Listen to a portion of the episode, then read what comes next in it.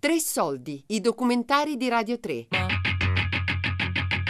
Genova, il desiderio. Indagine sull'intimità di una città di mare. Di Federica Manzitti.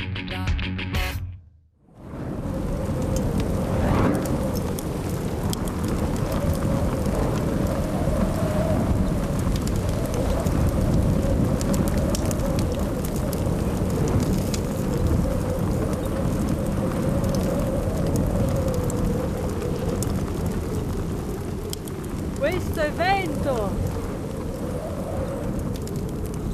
Il vento sempre da. Spesso da lontano. Viene a muovere cose, persone, a spettinare, a sradicare. Non si governa. Anche il desiderio viene d'altrove. A me pare venga dal buio e spinge verso qualcosa che ci manca. Sono stata a Via della Croce Bianca, il nero sentiero dove il desiderio ha plasmato i corpi e i destini. Ho guardato a Ponente, dove la città mostra cosa fa la volontà quando si impone sul desiderio. Ora guardo Levante, perché lì mi spinge l'enigma di questa parola. Desiderio. De-sidere. De privativo. Sidera. Le stelle. Che cosa c'entrano le stelle con la forza che ci spinge? La forza che viene d'altrove. Che relazione ha il mio buio con le stelle? Volevo lasciare il mio paese e la frontiera era ormai vicina. Alzavo il capo e le vedevo, sette grandi stelle che splendevano nella volta scura del firmamento. Sembravano proteggermi, immobili, fedeli, rilucenti. E io pensavo che nel cielo non ci sono frontiere.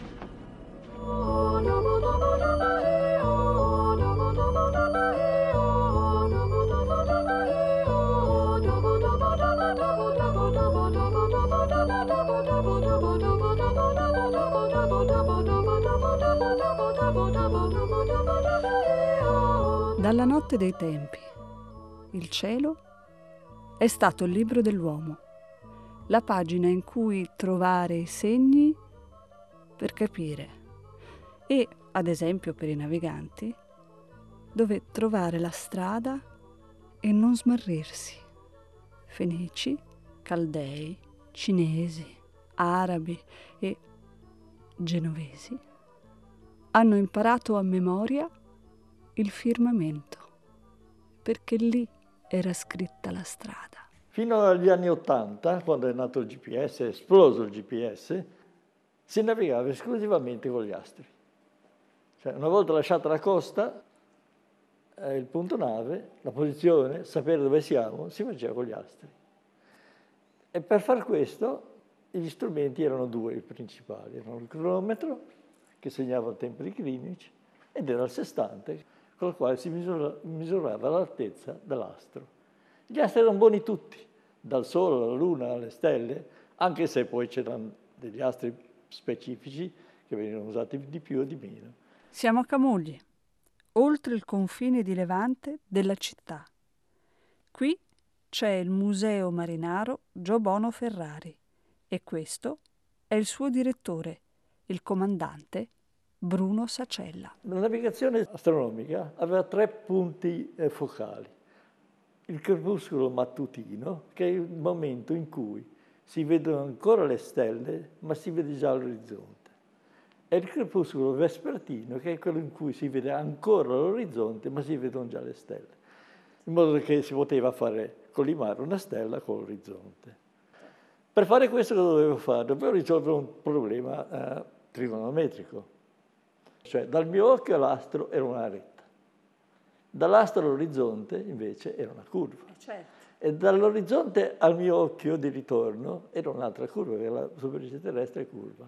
Cioè tutte le navi che a quell'ora, con quell'altezza, rilevavano quell'astro, si trovavano su una linea di posizione. L'ufficiale andava col sestante, che è questo, con questo si prendeva l'altezza di un astro, si prendeva la stella, si portava sull'orizzonte, si calcolava e poi si dava lo stop. Ulisse, che cosa fai? Pensi veramente di potermi lasciare?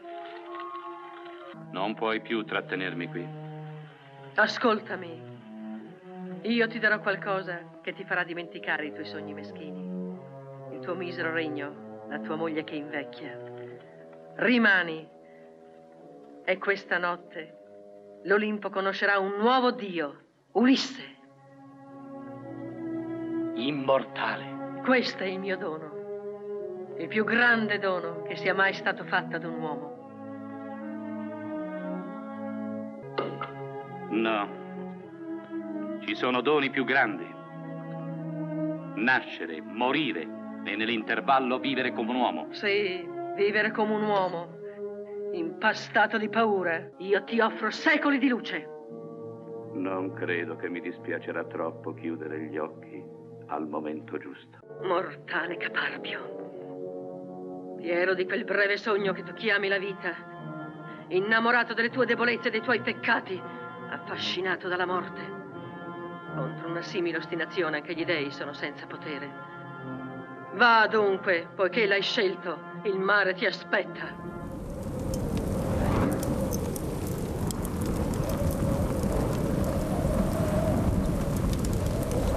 L'immortalità non seduce il re di Itaca. L'immortalità è il deserto dei desideri.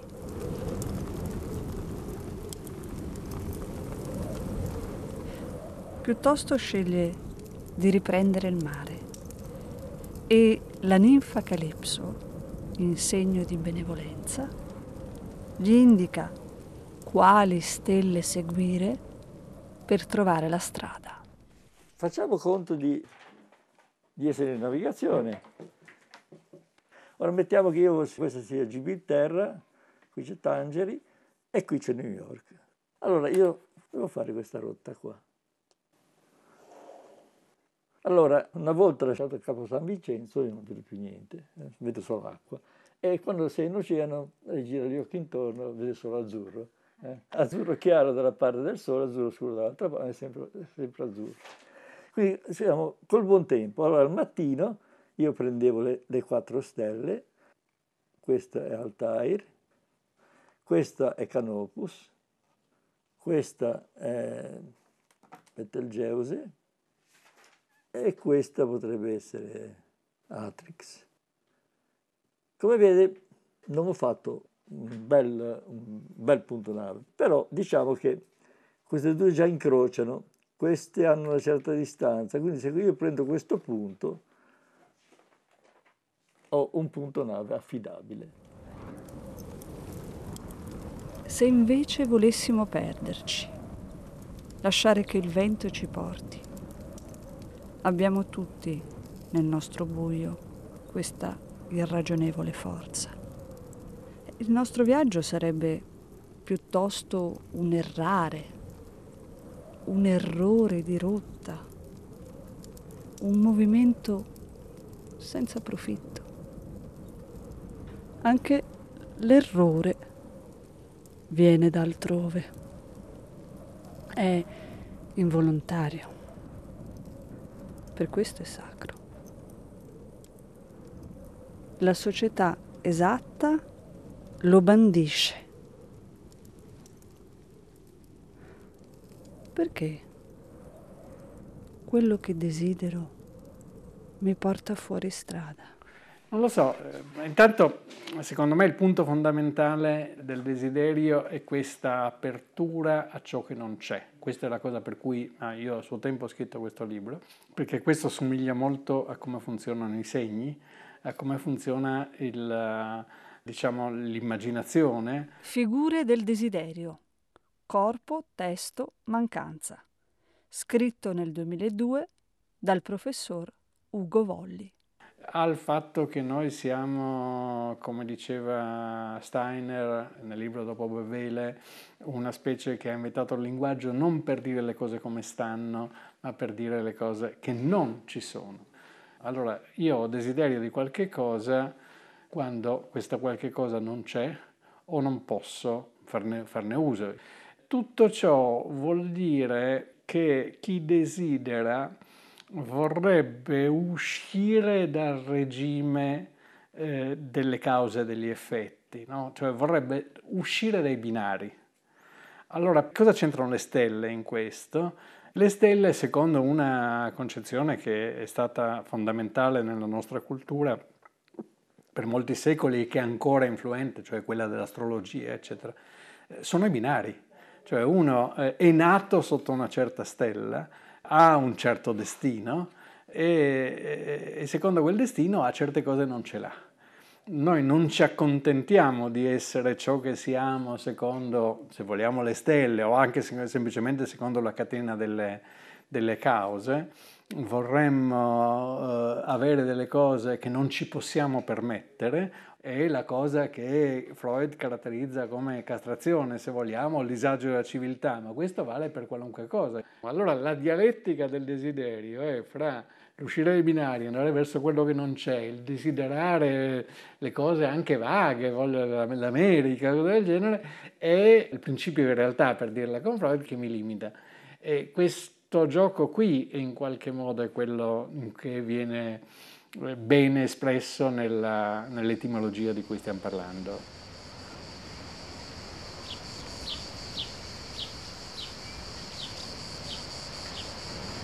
Ecco le stelle. Più è buio più sono luminose. Ecco, quelli siamo noi. Un desiderio ci ha messo al mondo. Un altro centomila ancora, ci portano in giro, altrove, lontani dal punto di partenza, a volte proprio dove tutto finisce. A Genova il più profondo è la pelle. Lo ha detto Paul Valéry, poeta francese di nascita e un po' genovese di adozione a Genova puoi ancora perderti dietro un desiderio.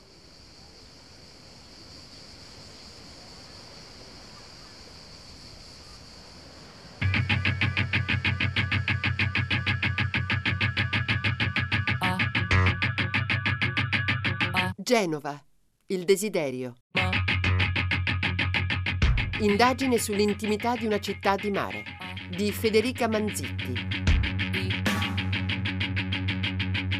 Tre Soldi è un programma a cura di Fabiana Carobolante, Daria Corrias, Giulia Nucci. Tutte le puntate sul sito di Radio 3 e sull'app Rai Play Radio.